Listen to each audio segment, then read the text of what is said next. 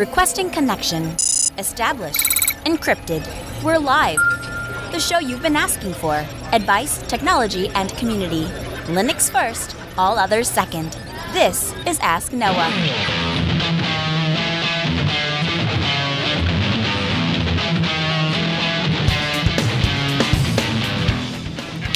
Live from Linux Fest Northwest show floor, the show that puts you, the listener, in the driver's seat because you are the content. The phone lines are open to be a part of the program. It's a free call 1 855 450 NOAH. That's 1 855 450 6624. Give me a call and we'll have a conversation about your tech questions or business and tech questions. Linux advocate above all else, small business owner, and now host of the only radio show centered around you, the listener. Welcome to the Ask Noah Show. My name is Noah Chalaya. So, we are live from Linux Fest Northwest, and the energy here is awesome, guys. This is the first true on location broadcast of the Ask Noah Show. And we have a doozy of a show packed for you. We are streaming live on Linux. Every production machine here is running Linux. Our entire team has worked extremely hard, and despite some playful kidding about bringing Macs online, I think we're all pretty happy with the end result. You see, I have a personal conviction. I have to eat my own dog food because if I'm going to come and sit down in this chair and put my voice through this microphone every week and tell you that you should consider using Linux as your daily driver, then I have no choice but to do that myself. Now, that doesn't mean that we don't have challenges on Linux. Of, of course, there are challenges on Linux, just like there are challenges on Mac OS or Windows. But you know what, guys? For every problem that we've had to solve on Linux, there's a problem that we're not solving on Mac OS or Windows. So, for example, we're not dealing with activation systems this weekend. We're not dealing with 32 bit software this weekend. We're not dealing with a hardware vendor that requires you to purchase their hardware before we can broadcast. And most importantly, we are participating in the community. The community. See, that's what this is all about to me. That's the bigger picture here because once you get past the nitty gritty of the technical details, at the end of the day, that's not lasting. Technology changes, it evolves. Software becomes irrelevant. The companies that produce the software become irrelevant, but the personal community relationships, those are everlasting. It's about community. Open phones this hour 1 855 450 NOAH. That's 1 855 450 6624. By the way, great news, guys. If you have been asking about how to call in internationally, we have a new system for you. Thanks to Chase Nunes, technical operator, broadcast engineer, uh, stagehand, grip, director, program director, audio engineer, and uh, video camera operator, depending on which hat he has on. He came up with a system that we are able to take international calls through Skype. Turns out if you sign up for a Skype account without even having to pay for the phone service, you are able to place toll free calls. And of course, that number 1 855 450 NOAH, that's 1 855 450 6624, that is a toll free call. So if you are overseas and you would like to place a call, phone lines are open right now. You can place a call through Skype. So that's what we're recommending you do. Of course, Skype is available for Windows, Mac OS, and Linux, so it doesn't matter what operating system you're on. In fact, it's available for iOS and Android. So if you want to place a call and get on the air in the next hour, go ahead and do that. And of course, we'll be live again on Monday, so you have another chance coming up in just a couple of days. That'll be at our normal time, 6 p.m. Central, 4 p.m. Pacific. If you are at Linux Fest Northwest, we'd invite you to come by the booth. I would love to chat with you in person. Mike is stopping by the Ask Noah Show booth to ask a question about Raspberry Pis running MySQL. He's having a problem. You see, Mike set up a MySQL database on a Raspberry Pi, and it works great for just a couple of days. But after a couple of days, what happens is the database crashes. And he'd like to know how we can help him solve this problem on his Raspberry Pi so that those databases don't crash. Now, Mike asked this question while we were live at Linux Fest Northwest, but thanks to the magic of live broadcasting, his microphone wasn't all the way on, and so his question didn't quite get recorded. So, in the magic of post production, I'm coming back to you to read this question so you know what Mike was asking when he was live at the booth. Of course, we're taking your calls live 1 855 450 NOAH. That's 1 855 450 6624. Mm-hmm. Well, I'll, tell you. Here's the first thing that comes. I'll start with this. The answer to your question is I'm not a MySQL expert, but I know one, and so I can put you in contact with uh, with one of the gentlemen that helps out with the Ask Noah show. He knows like everything there is to know about MySQL. In fact, databases in general, uh, probably more so than the people that wrote them.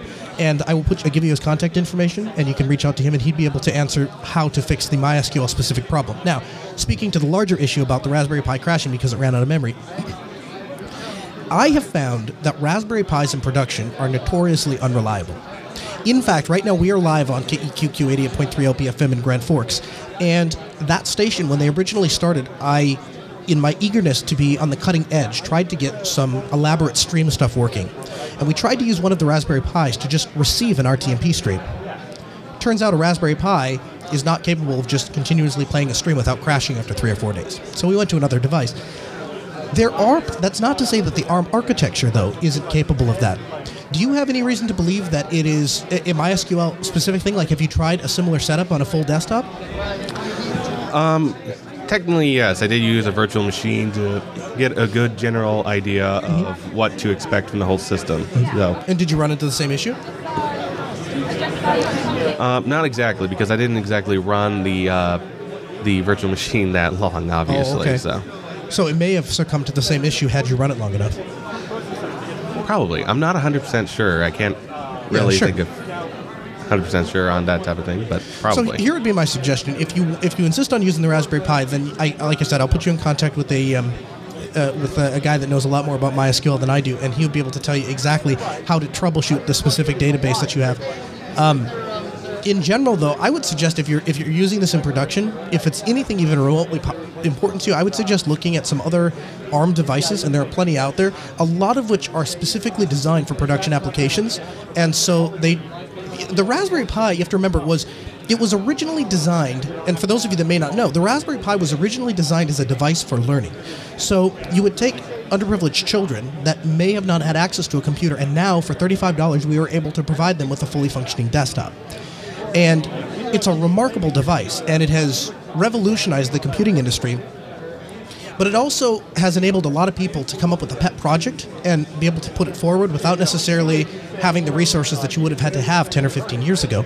And I think what that has led to is a lot of applications that run on the Pi or a lot of implementations of the Pi not being as um, solid and robust as and sta stable as they could be otherwise. Does that make sense to you?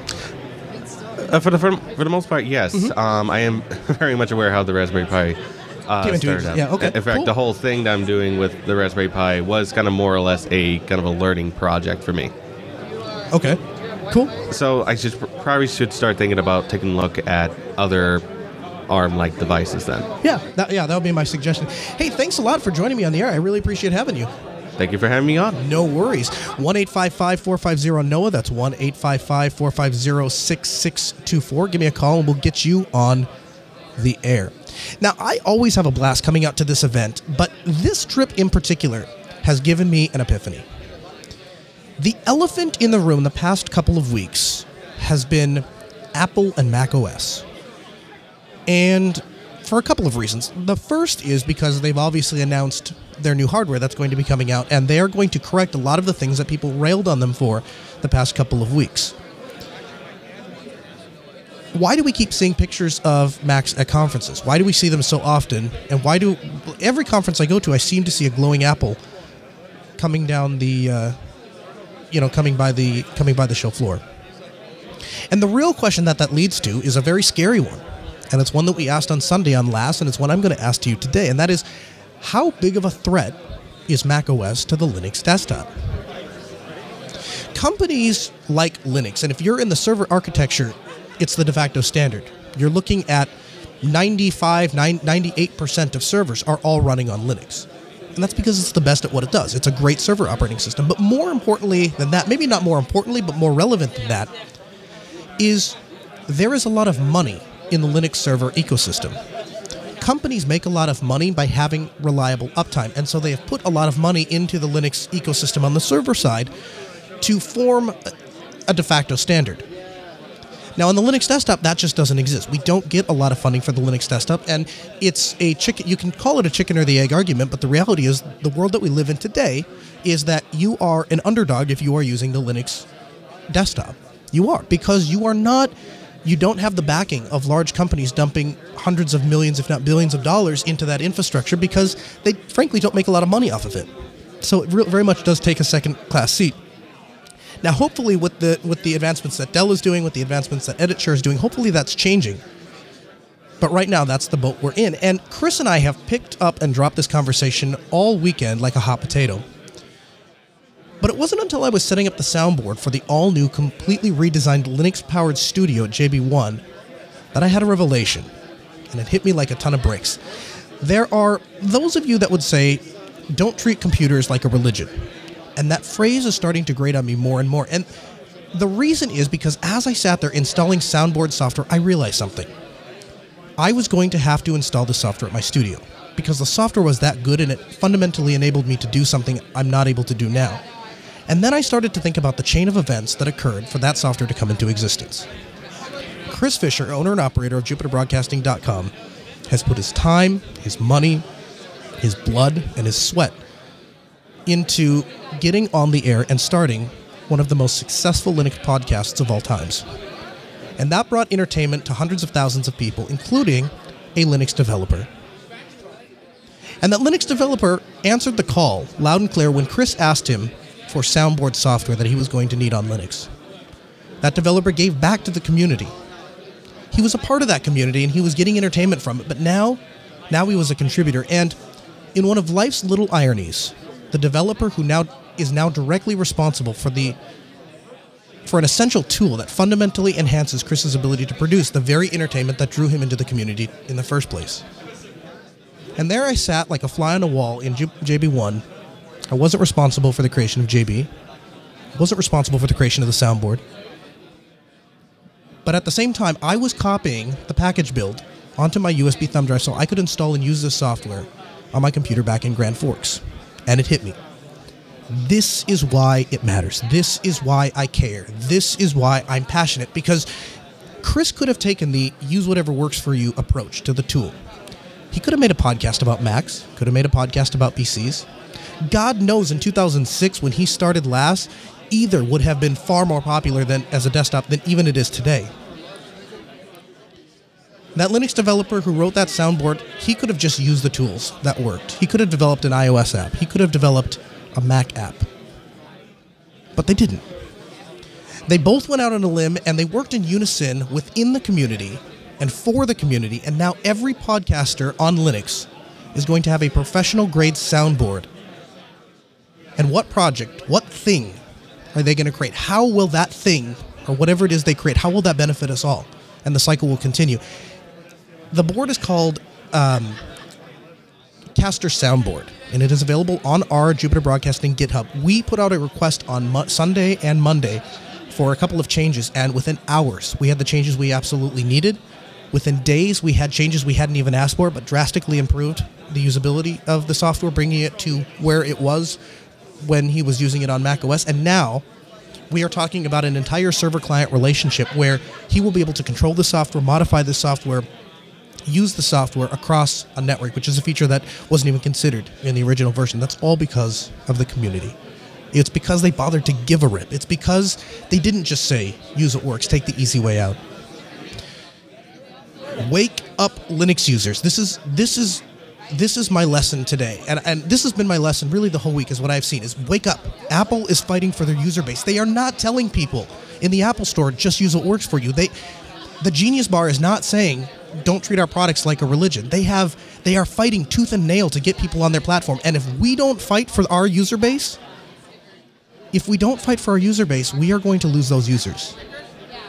And with every lost user that's one less set of eyes on code. That's more importantly, one less user statistic for software vendors to look at and have a reason to make software that works on Linux. If you are one of the just use what works people, then you better not expect Linux software to come to you. You can't expect software vendors to bring something to your platform. If you want a better desktop experience, then you better be fighting for it day in and day out because that is how we better our experience on the Linux desktop. That's how we get the attention of software vendors this I'll use Linux over here, and I don't care how many people join me. and just uh, just use whatever. I, I think that's a real danger in our community.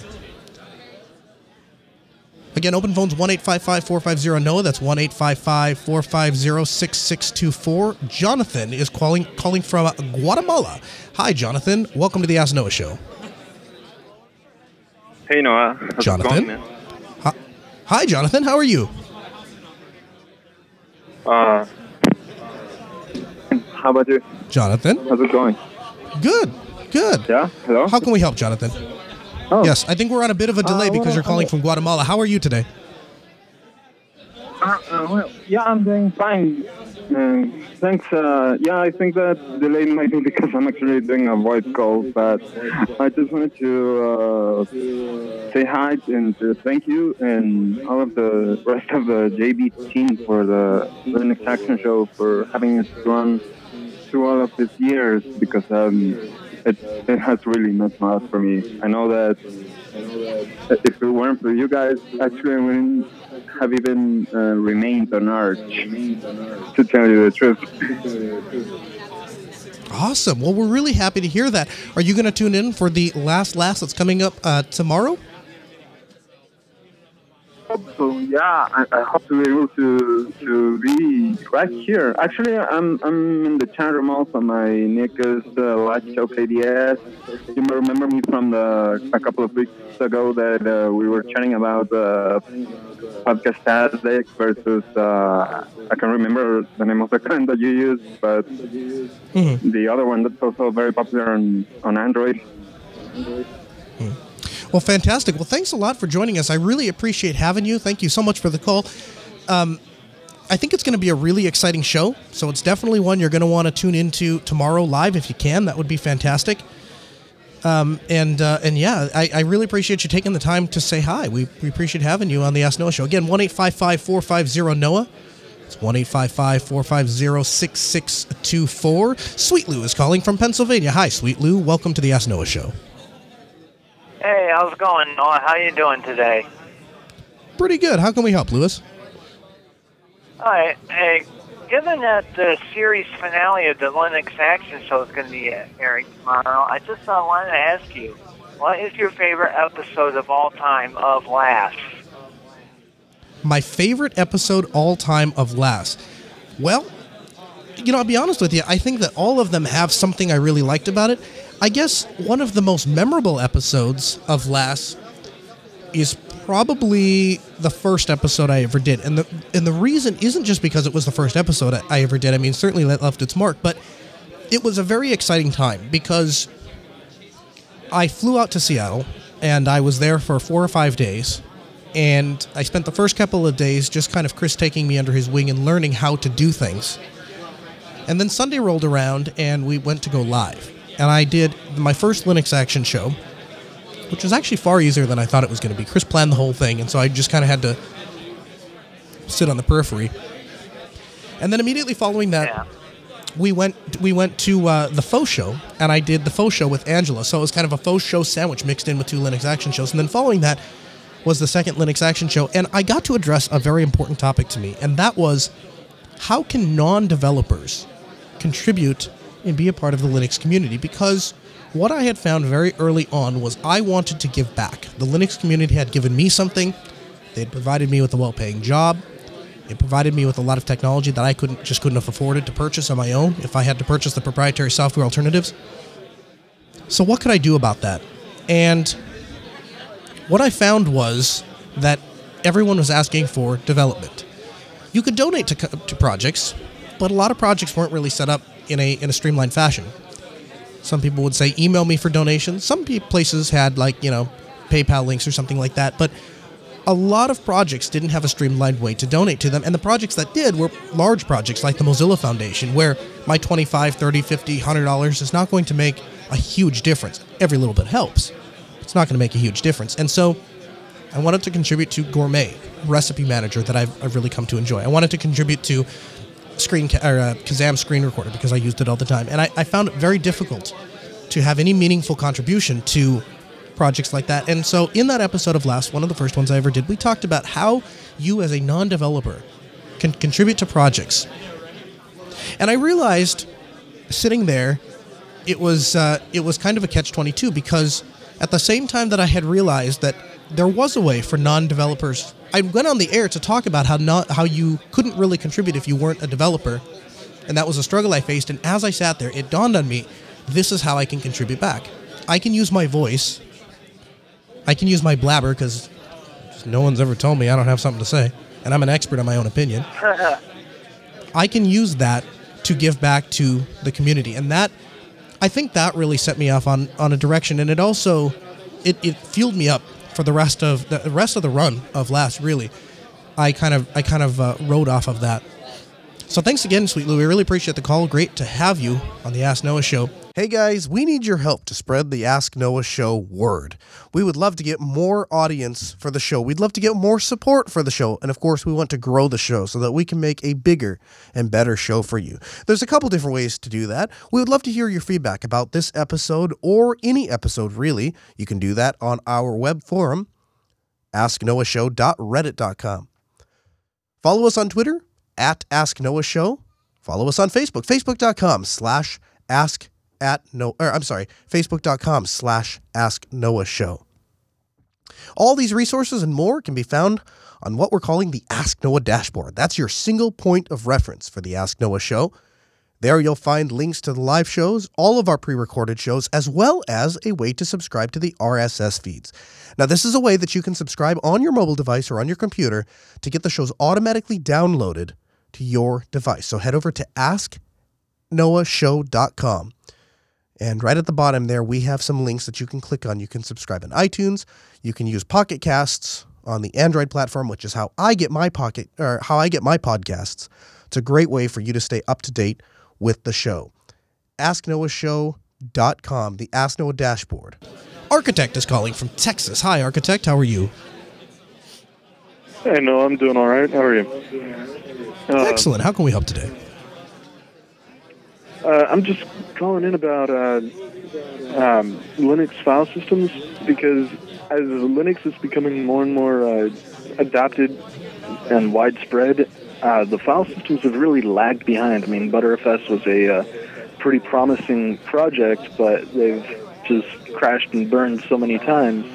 And uh, I mean, the BSD guys and the illumos guys have have ZFS and Hammer, which are both fantastic systems, and they're working on Hammer 2, but uh, ZFS on Linux isn't really going anywhere fast either.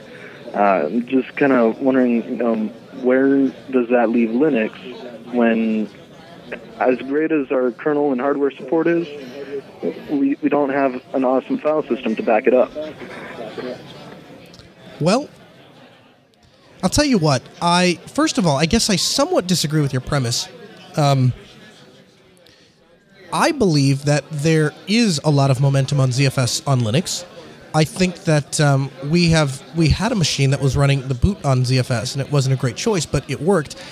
But I, have every time it seems like there's something that is iterated in Linux, it seems like we get more support for ZFS things on Linux. So I think there is a lot of form- forward momentum. I don't necessarily always think they're the best at advertising it. Um, but beyond that, I guess what I notice is uh, a lot of times the file system is good enough.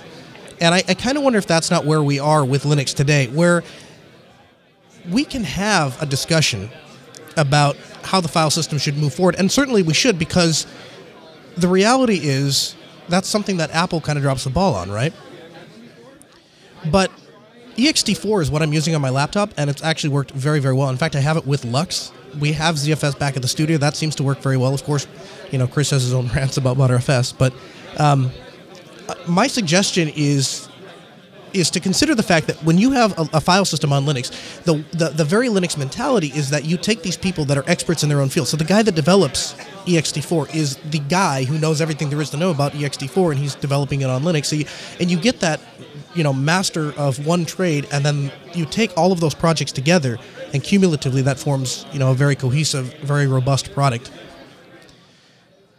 You know, as worried as I get sometimes for the future of the Linux desktop, coming to conferences has always put a smile on my face. And I see people here, and I'm reminded of that because Apple doesn't have fests forming around the country. Apple has WWDC, and they it is put on by Apple, and they dictate from top to bottom how the event is going to go.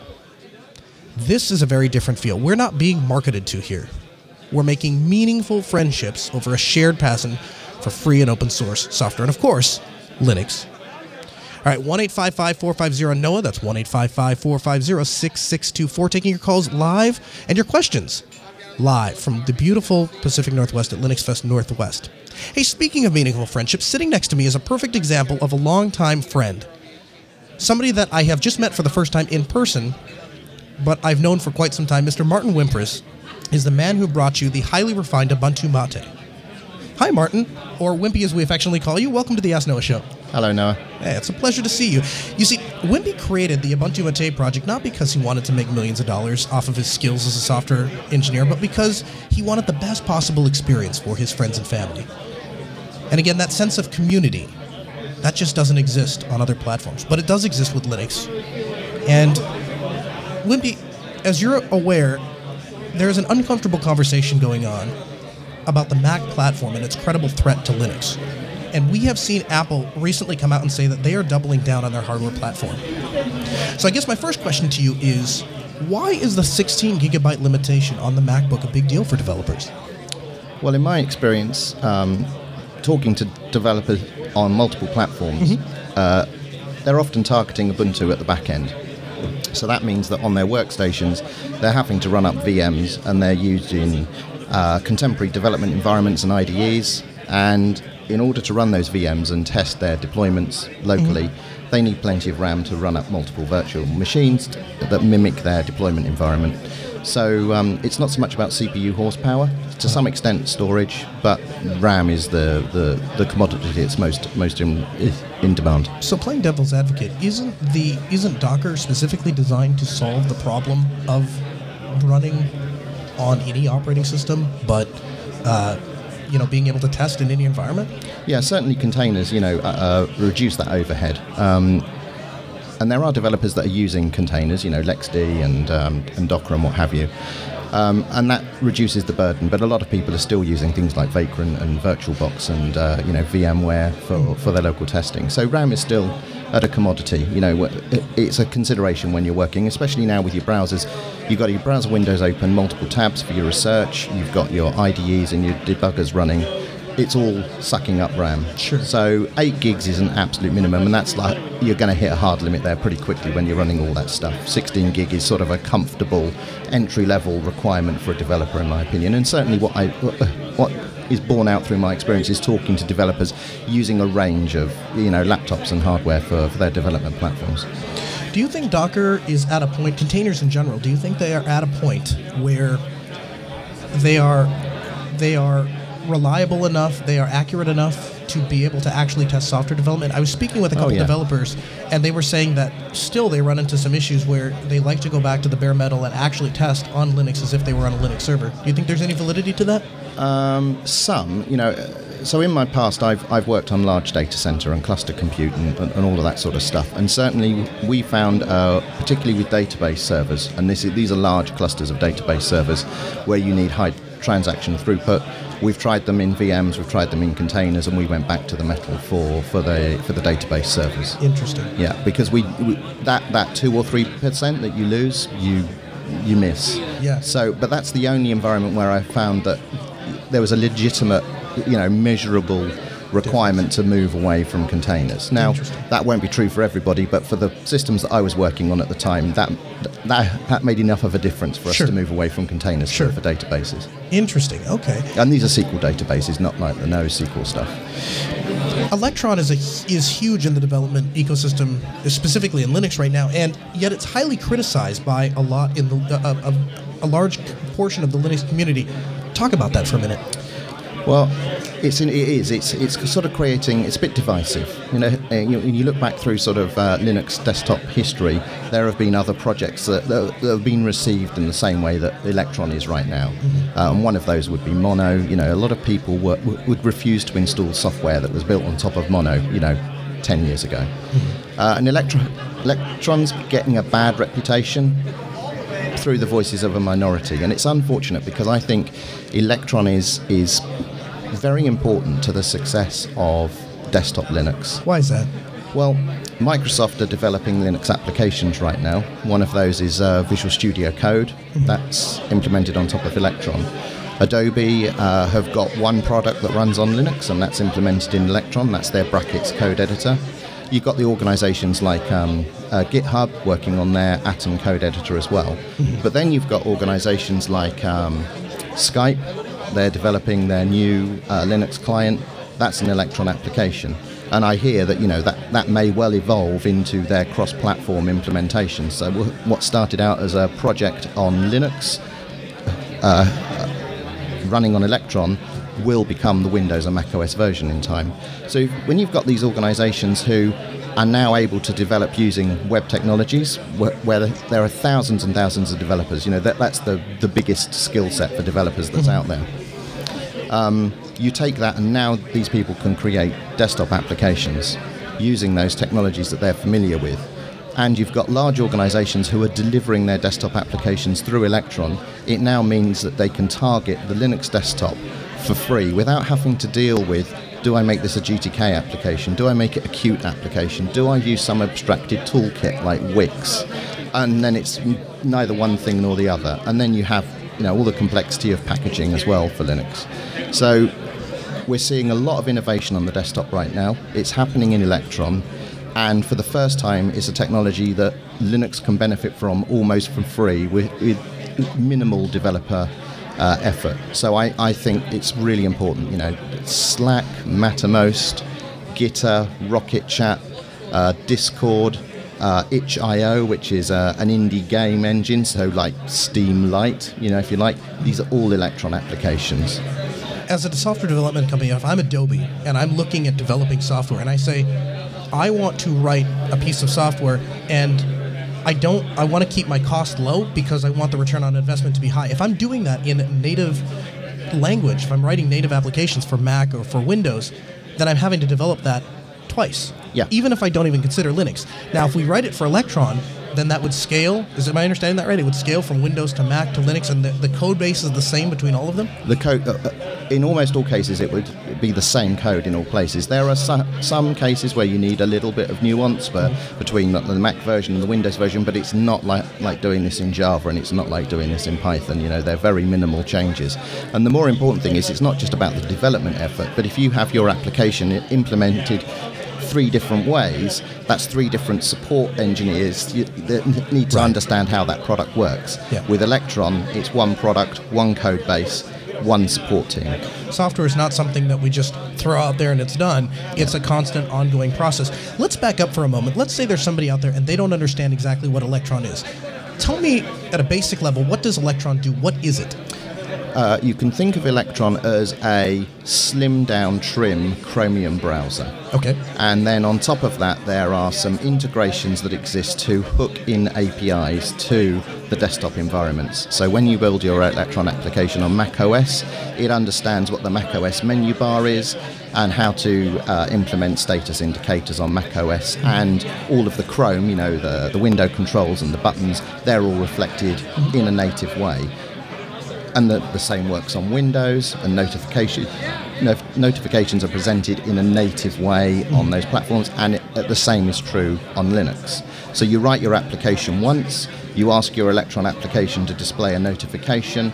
On each of those platforms you get native notifications displayed. Or you want to put icons in the system tray they all appear like native indicators and all of the Chrome and controls. But then it's a web application in that view and you completely control the UI and the workflow and how, how that application operates. Let's talk about that for a second. Let's talk about what what is the difference between a view-only application in Chrome and then how we can add buttons to actually interface into native buttons that can interface into that that application. Yeah, so in, in its simplest form, a view would be just reflect this existing website mm-hmm. that's on the web over HTTPS or whatever, uh, and just display it inside this window. That's a fairly poor example of what Electron can do. So in that example, though, I would have a separate application launcher. I would have my minimize and maximize buttons aside from my Chrome window or Firefox window. Exactly. Yeah. So it looks like an application. You can maximize and minimize it. You can have a launcher for it to start it, stop it. But where it gets really interesting is you can bundle all of the assets that make up that application inside that Electron application. So now all of the JavaScript, all of the HTML, all of the CSS, and then things, interesting things like the FFmpeg library, for example. So let's think about something like Skype for Linux. That ships with its own FFmpeg library that they interface with. So it all stands alone. It doesn't have to call out to a web page to render the site. The whole app, whoop, the whole application. Sorry about that, listeners. Is uh, is rendered inside. So the whole thing's self-contained. That's fascinating. And my first question, when I first was hearing about how this could potentially benefit Linux, is what I'd really like to see is software like Adobe After Effects, Adobe Photoshop, Premiere, some of these very highly, you know, very powerful software that isn't going to necessarily be available on Linux, but that a company like Adobe would like to pu- probably push to the cloud and have one software code base. My question to you is do you think Electron is powerful enough to handle those kinds of software? I, I, th- I think we can say yes already today. If we look at Skype for Linux, you know, we've got audio and video streaming going on there and multi party calls, so we know it can handle audio um, video multiplexing just fine. Look at Discord, that's high quality, low latency audio, definitely does that. And, and even at the more sophisticated end of things, you know, itch.io, which is basically a game platform which is exposing OpenGL at the moment, and then that could, could be Vulkan in the future, but it's exposing all of that 3D acceleration through Electron as well. So we definitely have performance on right now on uh, on Linux. Yeah, so- or on, so- on Electron. Excuse yeah, me. yeah. So, some would argue that Electron is bloat and overhead, and that's why a lot of th- those detractors are focusing on that. You know that it's it's a browser and it's JavaScript and it's not on the metal as optimal as it could be. But uh, these days, I think it's more important that if we want nice things, we need to embrace Electron because if Adobe choose to produce Creative Cloud in a way that runs on all of the platforms, then certainly Electron is going to be the way they do that. Wow. I had an opportunity to speak with some folks at System 76, manufacturer that makes computers born to run Linux, and they shared with me some of their sales numbers, and they are through the roof right now for their new development machine, their Galago Pro, which is a, a machine basically custom designed for software developers. And the, the competitive advantage that they're selling is that it runs on Linux. My question to you is as a developer yourself who is running Linux, why is it that developers are so drawn to Linux as a development platform? My personal reasons are probably different from the majority of developers that are out there. Okay. Uh, my reasons are is that I like Linux. I want to run a Linux desktop because that's what I well, that's what I've been using for the last 20 odd years, and I want to continue to use it. It suits me well. Most developers are working on web technologies somewhere, either back end or front end services, and Linux and Ubuntu provide all of the tooling that you need to develop those applications and test them. And where we see Mac OS becoming popular in the de- development community is through Brew, they can pull in all of those Linux tools onto their Mac. And for as long as Apple aren't meeting the hardware requirements that those developers require, talking to developers, it's not the hardware or the desktop that is attractive to developers, it's all of that Unix underpinning and tooling that is most valuable. So I've been presenting at a lot of conferences and, and language meetups uh, around London. I've been talking to developers who, uh, by and large, are using Mac OS, uh, Mac OS and Macs, or at least that's how it appears. But when you start to ask them who's using Mac OS and who's using Ubuntu, straw poll tells me uh, uh, you can med- if I'm talking to 200 people, I can measure on one or two hands how many people are using Windows. Um, about half the audience will be using Mac hardware and Mac OS. And there's some people that abstain, but about a quarter of the people are running Ubuntu. And I was surprised by that because all I could see was Macs. And, and apparently, over the last year, there's been a lot of people who have got Macs that are moving back to Ubuntu because it's a more favorable development uh, environment for them. And they're looking at replacing their Macs with, uh, in particular, like the Dell XPS 13 is very attractive to them because they've got decent hardware. Because you know, Apple have made very attractive Oh, yeah. hardware. Oh, yeah, they have devices. for a long time. And now we've got the likes of Dell and System 76 and Entroware and Tuxedo who are producing, you know, li- designed to run Linux laptops that are attractive to developers.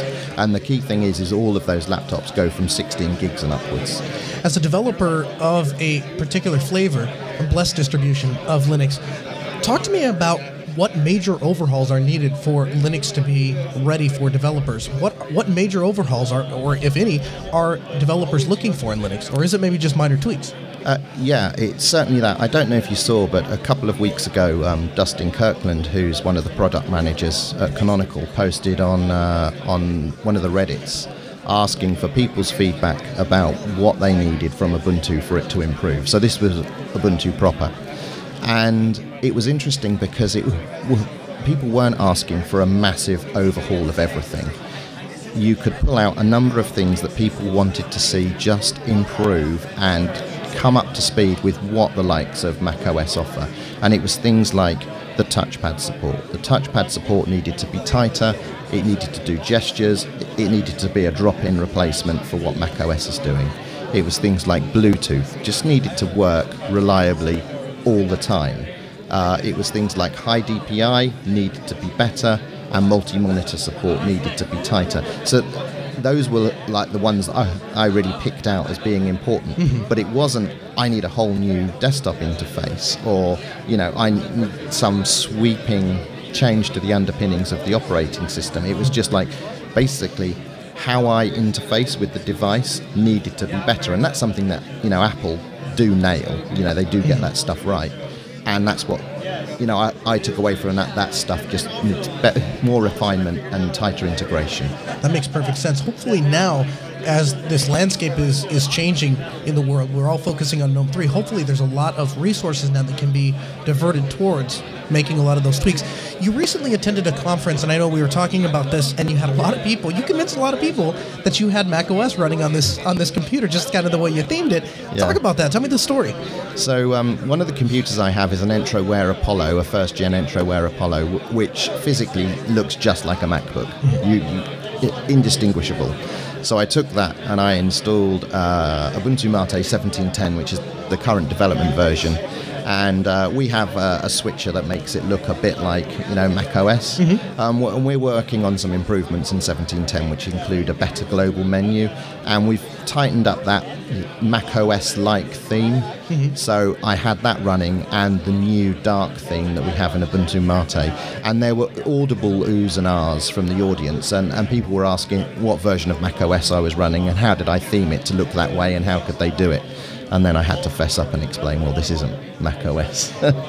a lot of times when I go to conferences, I see a lot of people having trouble with the display port on their MacBook. So oh, they walk the up time. to the projector, and it's almost kind of an assume that you just restart the computer before you go up and present. Yeah, every time I go to these things and present, the, the advice is plug the HDMI port in and reboot because mm-hmm. that's what they tell everyone with a Mac. Uh, uh, and I haven't been to a conference where I've seen somebody stand up with a Mac and plugging in an external d- display just works.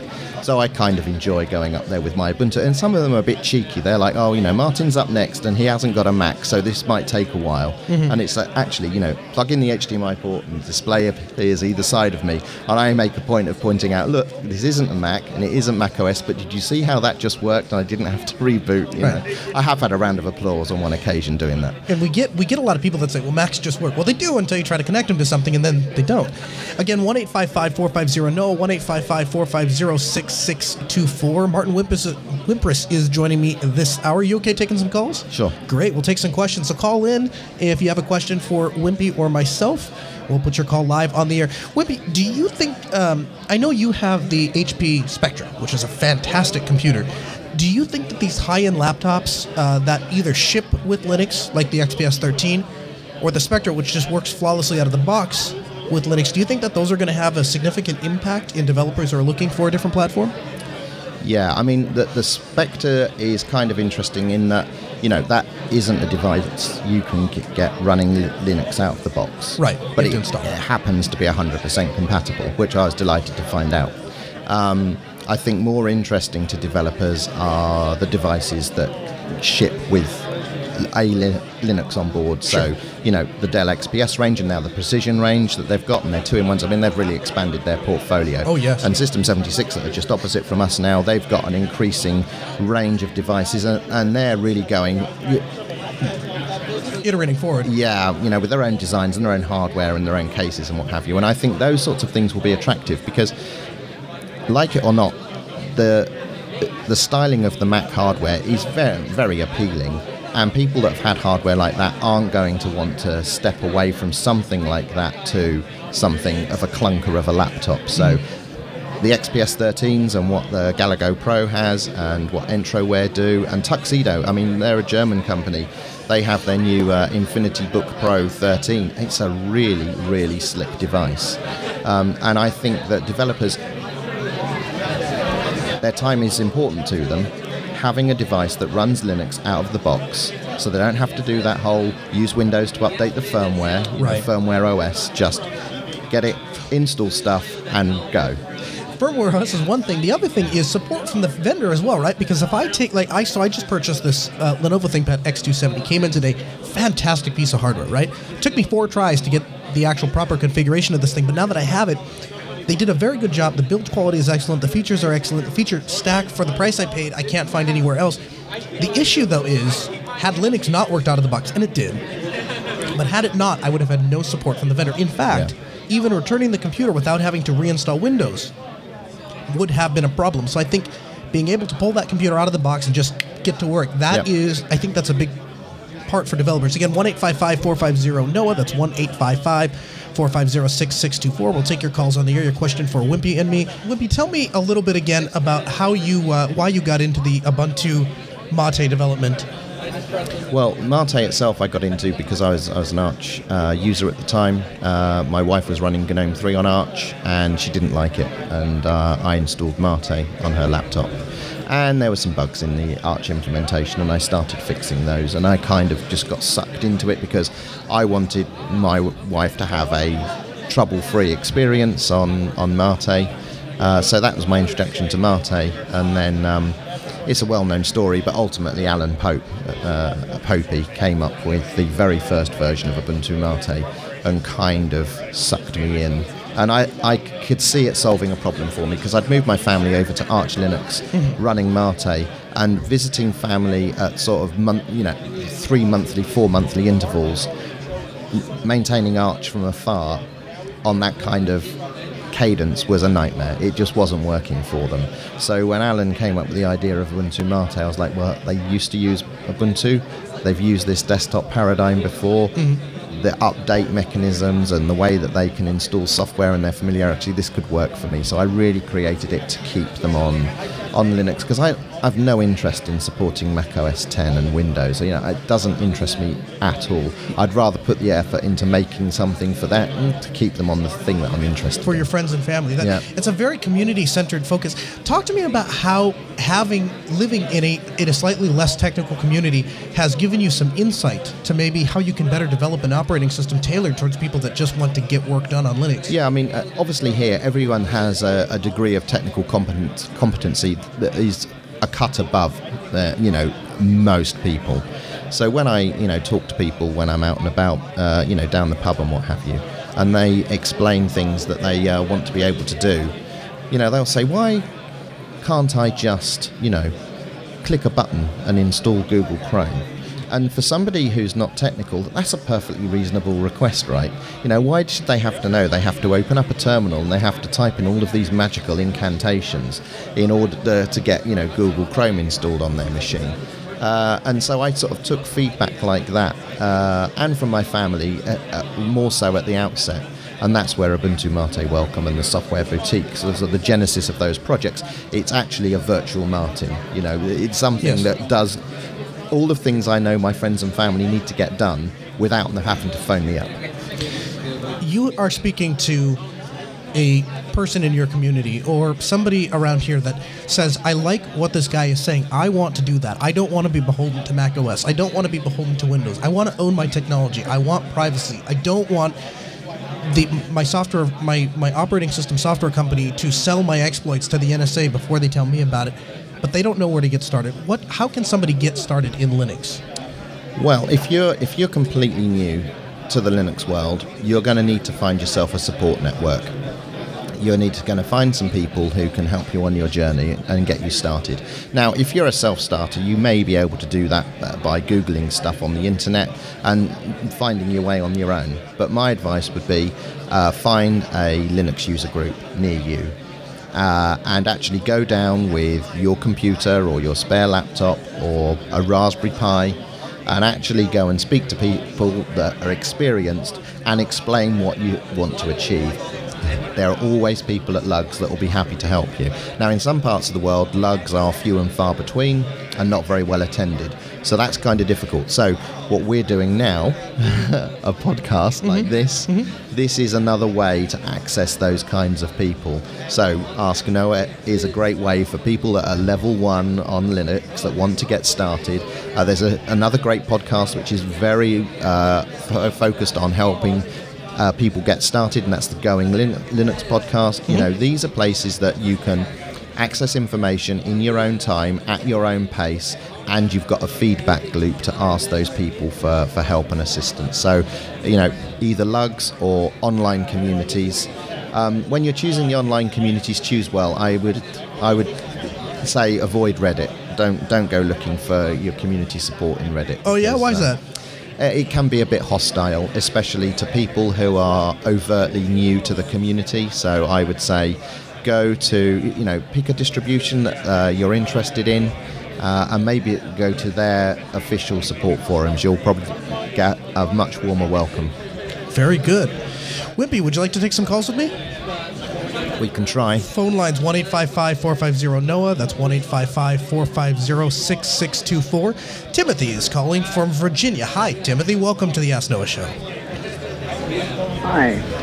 I'm calling in. I've been a long time listener to the Timothy, can I have- and I'm just really happy you guys took the. Go ahead. No, I was just going to say if you could speak directly in your phone, but you're doing it now. How can we help? Oh.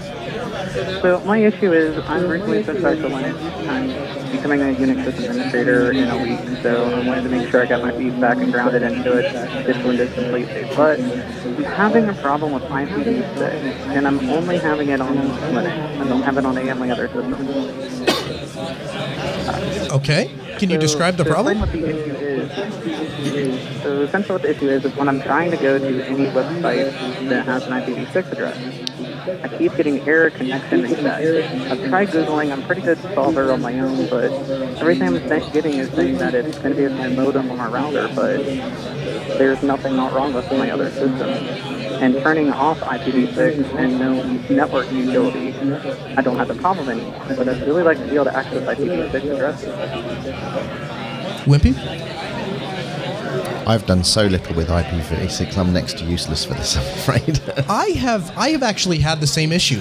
You know, I have had uh, I, I had when I first switched to Arch, had an IPv6 uh, address, and if I left IPv6 on, it just didn't work. And weirder yet, do you find that when you go to other places, it sometimes works and sometimes doesn't? Yeah, it's like seventy percent of the time it works, but it really sucks because a lot of websites, like I'm logging in or doing something on a secure site, and then I'll reset the connection and log me out. Sure.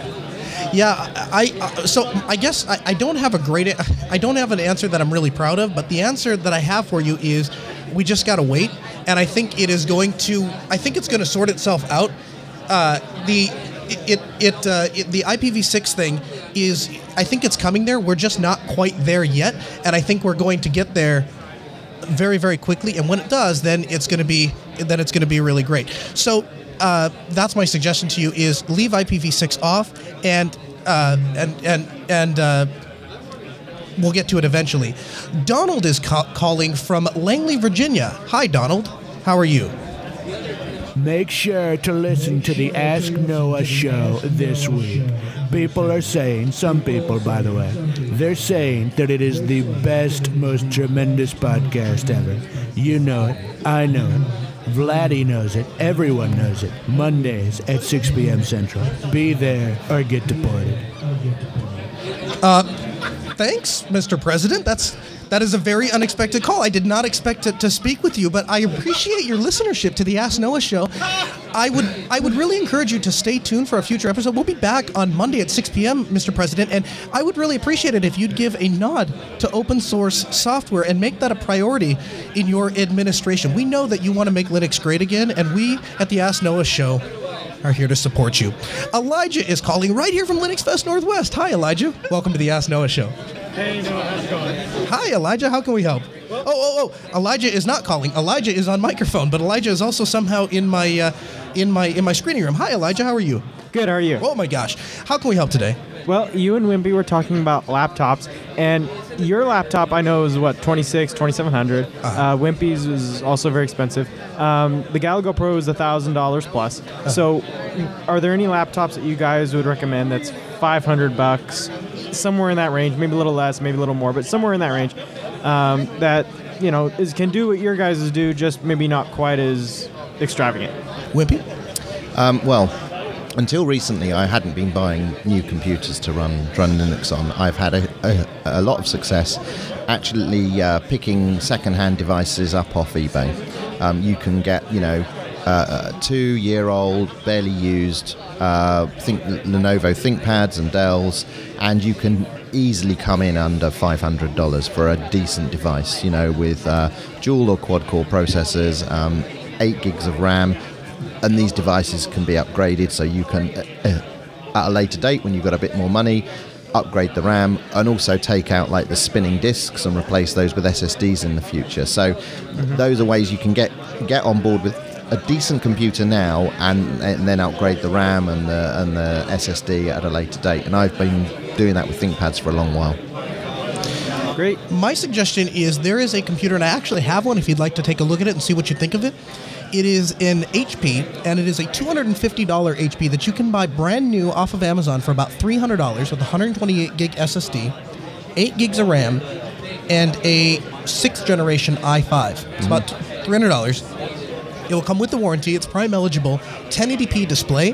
The build quality is not fantastic because it is a plastic laptop mm-hmm. but it's a very affordable laptop. And I, in fact, while I waited for Lenovo to get their nonsense worked out with my ThinkPad issues, I actually was able to use that HP for all of my work. And mind you, I'm doing everything from video editing for the show, producing the Ask Noah show. Um, I was using the terminal to administrate servers. Uh, you know, it has enough USB ports, it has HDMI. All of the basic functionality is there. What you're giving up is build quality. Okay, it, it's not going to be a, Okay. it's not going to be a physically very great built computer. Um, that would be my suggestion. I can give you a link to it as well as you can actually get a hands-on demo while you're here at Linux Fest Northwest. Does that make sense to you? That makes sense. Thank you very much. Yeah. And, the, and the other thing I would say is, is this is no use to you whatsoever.